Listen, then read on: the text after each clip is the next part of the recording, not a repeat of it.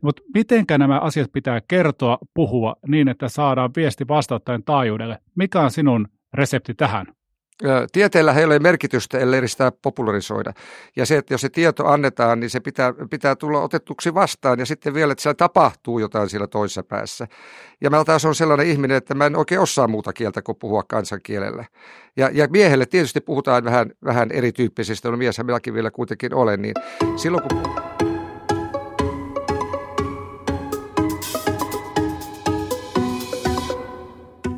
Minun nimeni on Touko Aalto ja keskustelen tässä sivuvaikutuksia podcastissa ajankohtaisten lääkealan teemoista eri vaikuttajien kanssa. Tänään meillä on vierana maalaislääkäri Tapani Kiminkinen, joka on työskennellyt 40 vuotta Saarijärvellä terveyskeskuslääkärinä. Tervetuloa Tapani. Kiitos, kiitos. Ja tuossa tota, ennen, ennen lähetystä todettiinkin, että joskus on semmoisia päiviä, että ei pysty olemaan Keski-Suomessa, mutta nyt tuntuu tavattoman hyvältä, että Keski-Suomi tuodaan tänne. Meillä on minä Jyväskylästä, Tapani Saarijärveltä ja studion ohjaaja, ohjaaja Pihti Putalta. Tästä on hyvä lähteä puhumaan keskustelua lääkealasta ja minua kiinnostaa kysyä ensimmäisenä kysymyksenä se, että miten teillä Saarijärvellä sujuu yhteistyö lääkäreiden ja apteekkihenkilökunnan välillä? No kuten Touko tiedät, niin minähän on kunnanlääkäri aineesta. ja silloinhan, kun ajatellaan pikkupitäjiä, niin siellä keskeisiä henkilöitä olivat kunnanlääkäri, apteekkari, vallesmanni, rehtori ja mitä niitä kaikkia olikaan siinä, jotka hoitivat kaikki kunnan asiat niin harrastuspuolella kuin kunnan elämässäkin. Ja semmoisessa yhteisössä me on asunut pienellä paikkakunnalla. Siis ensimmäisen kerran tulin jo 76. Mä oon käynyt lukion Saarijärvelle ja tultiin Ullan kanssa silloin ja kun tehtiin töitä Saarvi terveyskeskuksessa, minä harjoittelin vähän hoitajahommia ja petattiin sillä tavalla, että minä nostin potilaan ilmaan ja Ulla pettasi alta. Ja 79 oli sitten ensimmäisen kesän ja sitten vuodesta 80 lähtien, että tuossa huoneessa oli yli 40 vuotta, joten kaiken mä sieltä tunnen. Eli osa mun potilaista on pessy mun pyllyn, kun mä oon ollut pikkusena ja, ja tunnen kaikki ihmiset ja myös apteekin henkilökunta on osa ystäviä ja, ja näin, niin se on täysin luontevaa. Sitä ei voisi kuvitella isommalla paikkakunnalla. Toi kertoo mulle siitä, että miten kasvetaan ja toimitaan osana yhtenä yhteisönä, ja se on todella tärkeää. Ja mä ensimmäisenä tahon myös kysyä sitä, että miten sun mielestä, niin tietävätkö terveyskeskuslääkärit tarpeeksi hyvin, millaista osaamista apteekeissa on, ja miten eri ammattiryhmät voivat olla toisilleen avuksi, jos ei toimita noin tiivinä yhteis- yhteisönä, kuten Saarijärvellä? Joo, eivät varmasti tiedä sillä tavalla. No pienellä paikkakunnalla tietää paremmin, mutta kun tulee ja menee lääkäreitä ja sitten ajatellaan isompia paikkakuntia, useita kilpailevia apteekkeja, lääkäreitä saattaa olla niin kuin Jyväskylässä useampi sata. Mä luulen, että eivät keskimäärin tiedä. Siellä on huikeata tietoa. Sehän on apteekin pääse. Siellä on tämmöisiä yhdyshenkilöitä. Meilläkin Saarijärvellä on sydänyhdyshenkilö. Sitten diabeteksessa taitaa olla kakkostyypissä kaksikin ja astmayhdyshenkilö – ja sitten on vielä Pirjettä, joka tekee tämmöistä lääkehoidon kokonaisarviota. Että sillä on hyvin monipuolista osaamista ja kouluttautumista. Että sieltä todella paljon saisi lääkärikin apua ja tietoa kun yhteydessä. Tämä kuulostaa todella hyvältä, mutta samaan aikaan minun tulee pakko kysyä näin, että tunnet Saarijärven, tunnet vähän pienemmän niin kuin yhteisön toiminnan, niin minkä tyyppisiä pullonkauloja esteitä tälle tiiviille yhteistyölle ehkä pienemmässä pitäjässä on, ja toisaalta – minkä tyyppisiä ehkä haasteita isommissa paikoissa on nähtävissä sun kokemuksen ja ammattiosaamisen kautta katsottuna? No isommalla paikkakunnalla varmaan lääkärit eivät sillä tavalla ole, että satunnaisesti varmaan joku apteekista soittaa, että nyt meni pieleen tämä resetti. Tarkoitiko todella, että kolmeksi päiväksi, kun meni vahingossa, vahingossa väärään kohtaan ruksi? En usko tai en tiedä, että miten suunnalla paikkakunnalla otetaan yhteyttä, mutta meillä se on paljon luontevampaa. Se pitäisi kuitenkin, no siihen pitäisi saada jonkun verran muutosta, että minusta niin kuin lääkäri ja apteekki henkilökunta, niin se on niin kuin keskeinen juttu, että enemmän pitäisi olla yhteistyössä keskenään jonkinlaisia yhteistilaisuuksia. Mä oon pitänyt apteekkien kanssa eri paikkakunnilla että apteekkari on kuttunut ja sitten siellä on ollut farmaseutteja mukana ja mä oon pitänyt sitten ventiloitu puolia toisia, että minkälaista se voisi olla, koska kyllähän apteekkialaki on muuttunut. Se oli aika autoritääristä silloin kuule sotien jälkeen. Mä muistan, kun meilläkin oli semmoinen 90-vuotias apteekkari, niin kyllä se pistikin minkä sen järjestykseen. Mutta nyt ajat ovat muuttuneet ja myös apteekki jopa, ja kuten alkokin, ovat palvelualalla. Kyllä näin. Se on muuttunut. Se, se, se on muuttunut hyvin paljon ja ajassa pitää pystyä muuttumaan. Ja yksi, yksi osa muutosta on sitten se, että jos tunnistetaan tiettyjä haasteita, tämmöisiä pullonkauloja, niin minkä tyyppisiä ratkaisuja tässä muuttuneessa ajassa sinä näkisit niin kuin hyvinä keinoina vahvistaa sitä järkevää oikein toteutettua lääkehoitoa? Niin, en mä tiedä siis, että minkälainen se yhteistyökuvio, kerta kaikkia lääkäri, kun tulee paikkakunnalle sairaille, kannattaisi mennä sinne apteekkiin ja jutella, että tämä näköinen kaveri tässä on, että mä tuun toiselta paikkakunnalta, että jos mä kirjoitan ihan älyttömiä reseptejä, niin, niin minkälaiset tavat teillä on kirjoittaa ja ettei tarvitse koko ajan vaihtaa, tosi apteekki voi vaihtaa nykyään, nykyään siinä ja, ja minusta apteekkarinkin pitäisi olla enemmän yhteistyössä sinne lääkärikuntaan ja tosiaan järjestää semmoisia yhteistilaisuuksia. En minä ymmärrä oikein, miten siinä voisi sitten toimia, mutta keskimäärin varmaankaan ei kovin paljon isolla paikkakunnalla yksittäiset lääkärit ole erityisesti apteekin kanssa tekemisissä. En usko. Joo, ja jotenkin tätä miettii sen kautta, että – että tämmöinen yhteen tuleminen, kasvokkainen kohtaaminen on tavattoman tärkeää, mutta ehkä isommilla paikkunnilla niin just se, että miten järjestää tämän tyyppisiä yhteen tulemisia, miten jakaa tietoa, miten kohdata kasvokkain ja kohdata ja käydä asioita läpi, että onkohan jotain, jotain semmoisia hyviä oivalluksia, mitä organisaatioissa, nytkin kun hyvinvointialueesta puhutaan, niin mitä sinulle tulisi mieleen, mikä olisi ää, Tapani Kiminkisen resepti, miten lääkärikunta ja apteekkikunta voisi tulla yhteen vielä enemmän No sitten se niin sanottu johtoporras, ylilääkärit ja nämä, kun järjestetään kuitenkin erilaisia kokouksia, kuukausimiittinkiä, kutsua joskus sitten sieltä vaikka niitä yhdyshenkilöitä puhumaan tai joskus apteekkaria näistä yhteiskuvioista. Niinhän me toimitaan muidenkin kanssa. Mun tuntuu, että nykyään myös apteekissa, kenties on niin kiireellistä, etteivät tule ehkä ajatelleeksi tätä ja tarjota, että pitäisi vaan yksinkertaisesti tarjota, koska kun tiedetään ne yhteistyökuviot, niin se on paljon helpompaa se toimiminen sitten lääkärin määräämissä ja kaikissa muissakin. Ja kohan meillä on hyvin paljon tällaisia ongelmakäyttäjiä, niin kuin tiedät, joilla tehdään apteekkisopimuksia, joiden kanssa sitten niitä yhteydenottoja tarvitaan tavallista enemmän, kuin ne on sitten hukannut nämä lääkkeet. Joku on varastanut, eihän me uskota sitä, niin näiden kanssa sitten tulee paljon ongelmia yhteistyössä apteekin kanssa, niin silloin olisi hyvä, kun tunnettaisiin kasvokkaan ja tiedettäisiin, missä on, että rohkeammin vaan ottamaan yhteyttä ja mukaan tämmöisiin koulutuksiin. Ylilääkärit ja apteekkarit, sekoittukaa keskenänne ja, ja liittoutukaa. Tämä on todella hyvä ja tärkeä. Ei minä muuta keksi. Tämä on todella hyvä ja tärkeä viesti ja mekin on tuota Apteekkariliitossa rakennettu tämmöinen sote-apteekkariverkosto, että jokaiselle hyvinvointialueelle on vastuu ää, apteekkari, jonka tehtävänä on olla sitten yhteydessä tänne valmistelevaan toimielimeen ja hyvinvointialueen niin kuin johtoportaaseen ja toisaalta toimia semmoisena linkkinä, että jos joku tahtoo tietoa apteekeista, niin menee käymään apteekkariliitto.fi, niin se on oma kohta sote-apteekkarit, me pyritään, otan askelia myös tähän suuntaan, mutta erittäin hyviä vinkkejä myös tuonne apteekkarikunnan ää, tota, tietoon. Olkaa kuulolla ja eteenpäin. Mutta ehkä sitten tota, seuraava kysymys liittyy kansanterveyteen, miten puhuttiin ennen tätä podcastiakin. Niin miten, mikä merkitys sinun mielestä on kansanterveydelle sillä, että apteekit keskittyy niihin ydintehtäviin, eli lääkejakeluun ja lääkeneuvontaan, mikä on kuitenkin se julkinen palvelutehtävä, valtion vasallina toimintaa ja hoidetaan sitä ydintehtävää, niin mikä merkitys sinun näkökulmasta on siinä, että keskitytään nimenomaan siihen ydintehtävään? Se on ihan niin kuin kaiken ydin. Lääkkeitä ei saa viedä markettiin. Siellä ei ole neuvontaa. Sieltä mummot ja papat voi hakea puranata vaikka kuinka usein, mutta apteekissa se on, vaikka käsikaupasta haetaan, ne näkee jo, että niitä rupeaa tulemaan sitten useammin. Ja se neuvontatyö, siis ei, ei sitä apteekki, tuota, niin marketteihin saada. Ja, ja, ja sitten muutenkin apteekissahan on farmaseutilla käytössään aikamoiset hyvät listat kaikista lääkkeistä, haittavaikutusta, kaikista tällaista. Mä soitan hirveän usein näille omille tutuilleni sinne, että, että katoppas nyt sinä, että kun tässä on tämmöinen, onko tämä yhteisvaikutus totta ja että miten, miten tämä kanssa voisi mennä, koska ei lääkäri voi kaikkea muistaa ja siellä apteekissa on paljon paremmat nämä tietosysteemit, missä on löytyy näitä kaikkia luetteloita. Ja sitten kuitenkin kuitenkin, kun ihmiset tuppaa käyttää niitä lääkkeitä vähän niin kuin miten sattuu, niin kuin tiedetään, että eihän jotkut jopa hakee apteekista, mutta sitten eivät nielase. Siis tällaisiakin on vaikka kuinka paljon, toteutuuko se, vai se toteutuu sillä tavalla, että se potilaalle se määrätään se lääke, ja sitten se kerrotaan, lääkäri kertoo, miten sitä käytetään, sitten apteekissa vielä varmistetaan, ja sitten se nielasee sen, ja sitten katsotaan, laskiko. Ja tässähän on hirveätä käppiä tässä välillä. Ja sitten vielä ihmiset, kato kun ne tuppaa hakemaan kaiken näköistä. Haitaan Virosta ja jostain netistä. Oli hyvä tämä korrevahvistaja, mutta sori vaan semmoinen haitta, että jää välillä semmoinen pieni kahden sentin velttopätkä. Että, eli ihmeessä ihmiset ottako sieltä netistä niitä eikä Tallinnasta, että apteekin kautta se on. Kuulkaa tuo Orionin esimerkiksi tuo korre vahvistaja, niin se ei kuulkaa paljon maksa. Siinä kuulitte, kuulitte Tapani Kiminkinen kertoo, miten asiat on.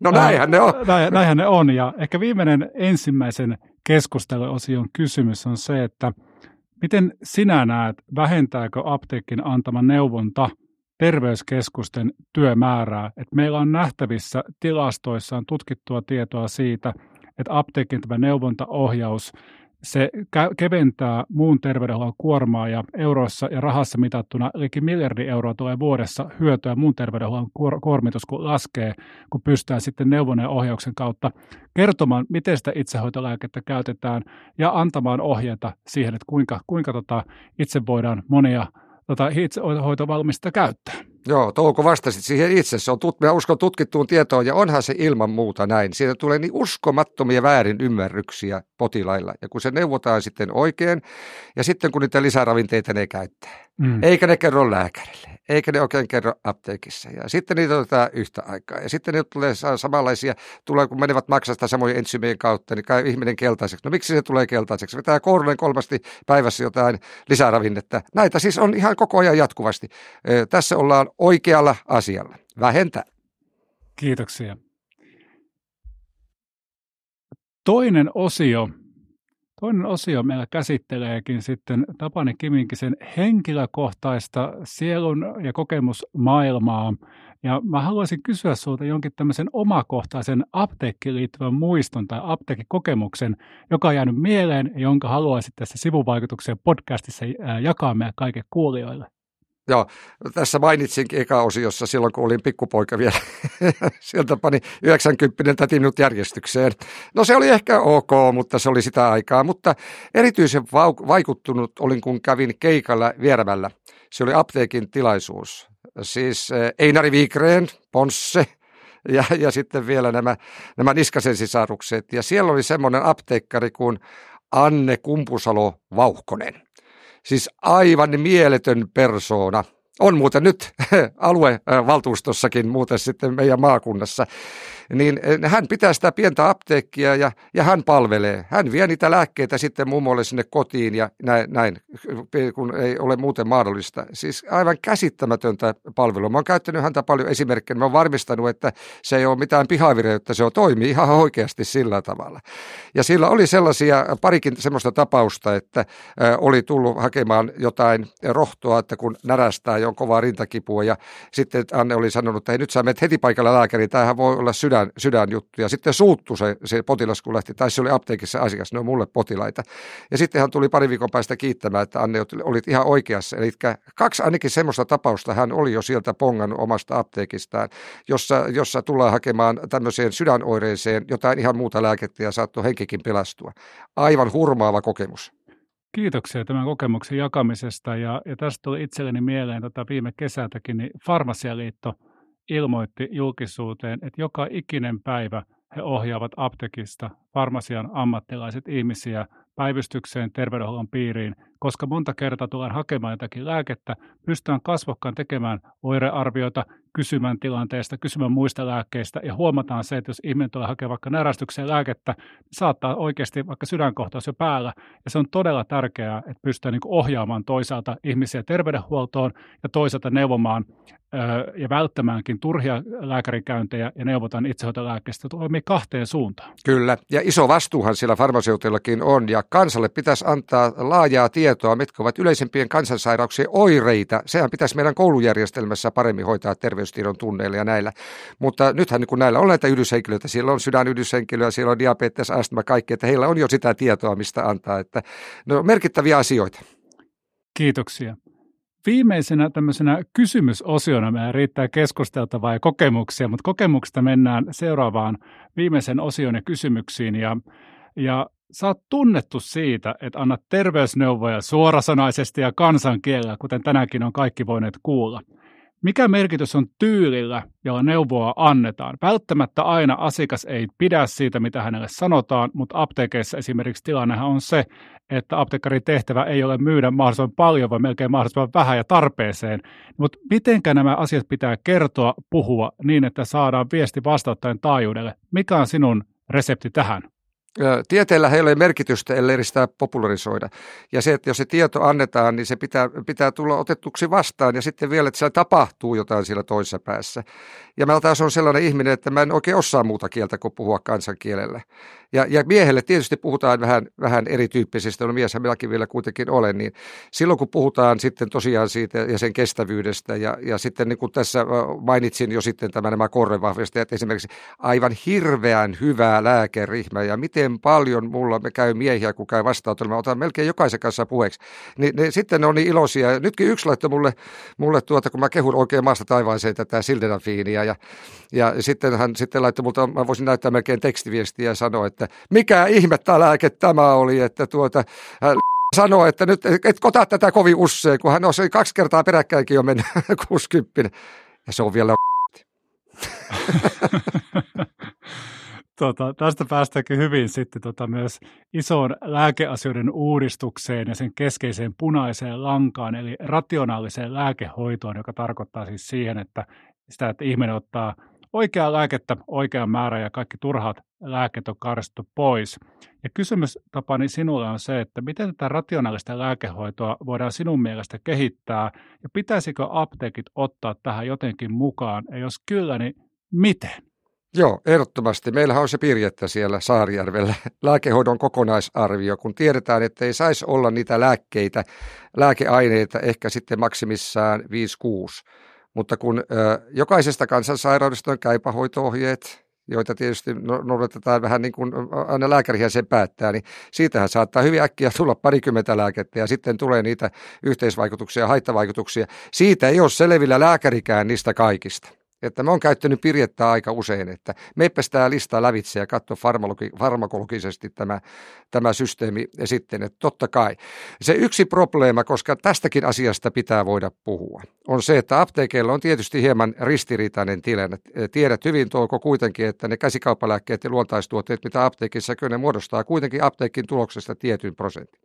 Ja sitten kun meillä kuitenkin tiedetään hyvin, että jos ajatellaan vaikka glukosamineja ja näitä rustolääkkeitä, eihän niillä ole objektiivisia objektiivisesti mitään vaikutusta. Että kyllähän lääkefirmat niin kuin sanoo, että on, on, mutta kun sitten mennään kansainvälisiin isoihin kongresseihin, olen reumalääkäreiden kanssa puhunut, se että ei mitään vaikutusta. Samaten probioteilla. Ja sitten siihen tulee kiusaus tietysti, että tiede näyttää näin. Ja sitten mummo hakee doksimysiinia halpaa lääkettä kuin mikään ja farmaseutti siihen kalliin probiotin viereen. Minusta se on eettisesti kyllä arveluttava, että minusta tästäkin asiasta pitää voida puhua kuitenkin. Mutta sitten toisaalta, kun ajatellaan, että ihmiset kuitenkin käyttää näitä lisäravinteita, niin onhan se sitten parempi, että ne on siellä apteekissa. Ja, ja sieltä sitten osaa äh, farmaseutti sanoa, että no joo, ei tälle nyt ole välttämättä nyt siinä sulla, jos sä haluat käyttää hänet muualta, niin, niin sitten tiedetään nyt, että tässä nyt on tämä vaikka kilpirauhashormonilääke, äh, niin että se voi ottaa näitä sen kanssa yhtä aikaa. Se vaikuttaa näihin muihin ja, ja mitä tekee. Ja yksi sellainen ääriesimerkki tosiaan tuossa mainittu, että nämä useat lisäravinteet saattavat mennä saman ensymijärjestelmän kautta poistua maksasta, niin kuin tytär toimii psykiatrina, hän oli jossain kohtaa Joensuussa. Päivystyksessä ihmettelivät, että miksi tämä ihminen on keltainen. Sitten huomattiin, että läheiset sanoivat, että se vetää kolme kertaa päivässä näitä lisäravinteita. Ja sitten joudutaan käyttämään, kun on psykoosissa, reilua psykoosilääkettä, että on pakko käyttää silloin, kun ihminen on akuutissa psykoosissa. Ja sitten yhteisvaikutuksena teki hänet maksa piiputti. Nämä on tärkeitä asioita. Nämä on tärkeitä asioita ja oikeastaan vastasit tuohon erittäin, erittäin tärkeän hyvään pienen haastoon myös itse. Ja oikeastaan mitä aikaisemmin puhuttiinkin, apteekkien tärkein tehtävä, ydintehtävä keskittyä siihen lääkejakeluun ja lääkeneuvontaan ja ohjaukseen.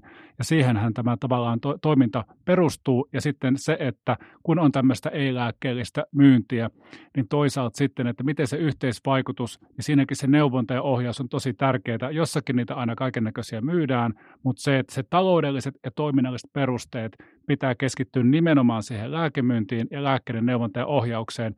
Tässä asiassahan tilanne on se, että päättäjät päättää käytännössä, mitä siellä apteekissa myyään, onko siellä henkilökuntaa ja onko niitä apteekkiverkosto minkämoinen ja aukioloajat ja tämä näin. Eli tavallaan taloudellinen toiminnallinen perusta pitää kunnossa, jotta toiminta keskittyy ydinhommaan. Ja tämä on tärkeä, tärkeä, tärkeä, tärkeä huomio. Ja tähän soi huomio. Niin, niin, kyllä, koska sitten apteekit on erilaisia tietysti, että pienillä paikkakunnilla saattaa olla sillä tavalla, että kyllä mä tiedän, että konkurssejakin on tapahtunut, että ne on pantu aika ahtaalle kuitenkin ja silloin siinä tuleekin, koska siellä on se muutakin, mitä pitää myydä, mutta sitten tullaan siihen tehtävään tosiaan, kun mä oon joutunut sanomaan apteekeille joskus, että kun minä määrän antibiootin, te ette mun potilaalle tule tarjoamaan siihen kylkeen probiottia, että mä toivon sitä asiaa, koska se köyhä mummo hakee sen pienen lääkkeen ja me tiedämme, että siitä, siitä ei ole sillä hyötyä. Juuri näin, ja se rationaalinen lääkehoitohan on toisaalta sitä, että jos miettii, että pitää olla ensinnäkin paikkoja, meillä on 819 apteekkitoimipistettä, se on maankattava verkosto, se on hirveän tärkeää. Toisaalta pitää olla se henkilökunta, mä noin 8700 niin kuin apteekkihenkilökunnan jäsentä, ja toisaalta ja kolmantena sen toiminnan pitää keskittyä se ydintehtävään, ja tämä on niin kuin just se, että mikä se luonne on, ja tästä mä oon niin kuin ehkä pikkusen ollut huolissanakin siitä, että onko tämän kehityksen päässä semmoinen angloamerikkainen drugstore, missä sitten käytännössä se, siellä sitten tota, saa korkeintaan reseptilääkkeitä ja juuri ei mitään neuvontaa eikä ohjausta. Ja tämä on niin kuin se kehityksen suunta, että päätteen pitäisi pitää huomiota siitä, että apteekki ei ole apteekki ihan samassa merkityksessä Suomessa kuin vaikka Yhdysvalloissa. Ja tämä pitää tunnistaa, että mihin suuntaan ohjataan sitä apteekin toimintaa ja liiketoimintaa ja sitä kannattavuutta, mikä pitää ottaa kanssa huomioon. Niin se ydintehtävät, ydintehtävät ja tähän tapaan. Kyllä joo, ilman muuta. Nimittäin kun ajatellaan tosiaan sitäkin, että, että ei ole apteekkia, niin kuin meillä Saarijärvellä, jos ei olisi. Siis eihän siitä tulisi siis yksinkertaisesti mitään, että se täytyy jotenkin huomata tämä alueellisuus ja koko maa, ja on eri asia Helsingissä isolla alueella apteekkari tai jossain pienellä, niin kuin tämä just tämä Anne Kumpusalo äh, Vauhkonen, joka joutuu siis yksin tekemään sitä, että hän vie ja tykkää siitä kuitenkin, ja saa ja kituttelee, että saa kannattamaan se, kun pitää olla se tietty henkilökunta ja muuten ne ihmiset saa sen. Että siihen täytyy sitten jotenkin valtakunnallisesti alueellisesti vaikuttaa, että ne palvelut on tasavertaisia. Nythän meillä on ne hyvinvointialueet, ja nythän näitä päätöksiä tehdään, miten tämäkin asia hoidetaan. Juuri näin, juuri näin, ja voi seurata kysymyksenä tässä asia, mihin sinä mediona myös osasit vastata etukäteen, eli se, että mikä merkitys näkemyksi mukaan apteekkien ja apteekkipalveluiden saatavuudella ja saavutettavuudella on Suomessa. Ja jos oikein tulkitsin, niin pidät sitä erittäin tärkeänä. No ei sitä mitään tuu, että kyllä mä palaan edelleenkin siihen, että kyllä se kunnanlääkäri ja apteekkari ja vallesmanni ja rovasti ja lukionlehtori ja, ja tämmöiset niin pidetään pienellä paikkakunnalla yhteen ja sitä voisi elvyttää vähän sitten muuallakin. Kyllä se on niin keskeinen juttu ja oli Touko ihanaa, että voitiin keskustella ihan suoraan näistä asioista, mitkä näinhän ne asiat on, että kaikki menisi vaan hyvin ja ydintoimit olisi apteekkarit pärjässä, kaikki pärjättäisiin keskenämme ja, ja kaikki on tärkeintä se ihminen ja, ja se kansanterveys ja, ja yhdessä yhteistyössä. Me ei ole niin kuin varaa jättää tästä ketään pois tästä yhteistyöringistä. Just, Sitä on niin vähän muutakin nykyään. Just näin. Ja mä ehkä pienen vielä katseen tulevaisuuteen, että kun puhuttu nyt tästä ydintehtävistä ja sitä, että ne farmaseuttien työ, se, että valtakunnallisesti tämmöinen peruspalveluinfrastruktuuri on olemassa, työskentelee paljon farmaseutteja, jotka tekevät sitä terveydenhuoltoa ja pitävät apteekit osana terveydenhuoltoa, niin miten kenties tulevaisuudessa, jos kuvitellaan, että apteekkien perustoimintoon edelleenkin liittyy lääkkeiden toimittamiseen, lääkevarmistukseen ja neuvonta ja ohjaukseen, niin voitaisiko kenties nähdä, kun meillä on tämä palveluinfrastruktuuri, että se voisi olla vielä enemmän osana terveydenhuoltoa. Esimerkiksi meillä on tiettyjä tämmöisiä apteekkien terveyspisteitä, joissa työskentelee sairaanhoitajia, jotka antaa rokotteita, hoitaa haavoja ja poistaa tikkejä ja näin edespäin, niin miten sä näet, että voisiko kenties jos mietitään tulevaisuuden meidän sote-palveluverkostoon, niin tämän tyyppistä kehityssuunnasta apteekit voisivat olla tällä tapaa toteuttamassa rationaalista lääkehoitoa muun sote-henkilökunnan niin kuin kaverina vielä enemmän. Niin, sinä Touko ajattelet sitä Bernerin mallia, että pannaan postinjakaille vielä pyörää vielä lumiaura. Ei sentään. Kaikki. Ei, no siis tietyssä rajassa miksei, mutta jos ajatellaan sitten kokonaishoitoa, että siellä on leikkaus tehty jossain toisessa pisteessä, niin eihän hänellä ole niitä tietoja sillä farmaseutilla tietojärjestelmässä, että miten sitä on hoidettu ja kuka on hoitanut, että kyllä se pitää siinä yksikössä hoitaa ne tikit pois ja kaikkia. Mutta tietyssä määrin tietysti ja mikä se hinta on ja kaikki tällainen, niin ei tietysti kaikki pitää ottaa ilolla vastaan vastaan, mitä siinä on, mutta näen sen aika rajattuna kuitenkin. Ydintehtävä on kuitenkin se ydintehtävä, eli postin jakaminen. juuri, juuri näin.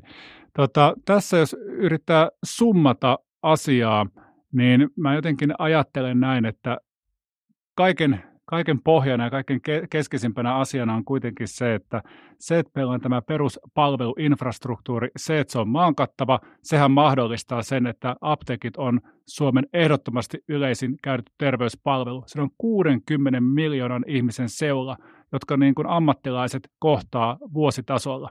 Ja se, että se keskittyy siihen ydintehtävään, niin mahdollistaa myös sen ison hyödyn yhteiskunnalle, mahdollistaa sen, että ihmisiä voidaan hoitaa paremmin myös itsehoitolääkkeiden kautta ja toisaalta ihmisten oireet tunnistaa ja heitä voidaan sitten terveydenhuollon piiriin tota, lähettää ja toimia siinä tukena. Ja se, ehkä mä kysyn viimeisenä, voit lopettaa, niin mikä merkitys sillä on, että se fyysinen apteekki on Saarijärvellä ja miten näet, että jos minä oikein summaan, niin tästä voisi valtakunnan päättäjät ottaa oppia, että Saarijärven malli – tämä lääkäri-apteekkimalli, niin tästä valtakunnallinen malli, niin mitä sanoo tähän Tapani Kiminkinen? Ihan samalla tavalla kuin oma lääkärikin tarvitaan. Oma lääkäri tarvitaan, oma apteekki. Sitä ei muuten pirulauta päästetä marketteihin, vaikka se meilläkin on Sokoksen kupeilla. Minä että menkää sinne Sokokselle, mutta ja rautakaupassa sitten haette raudat.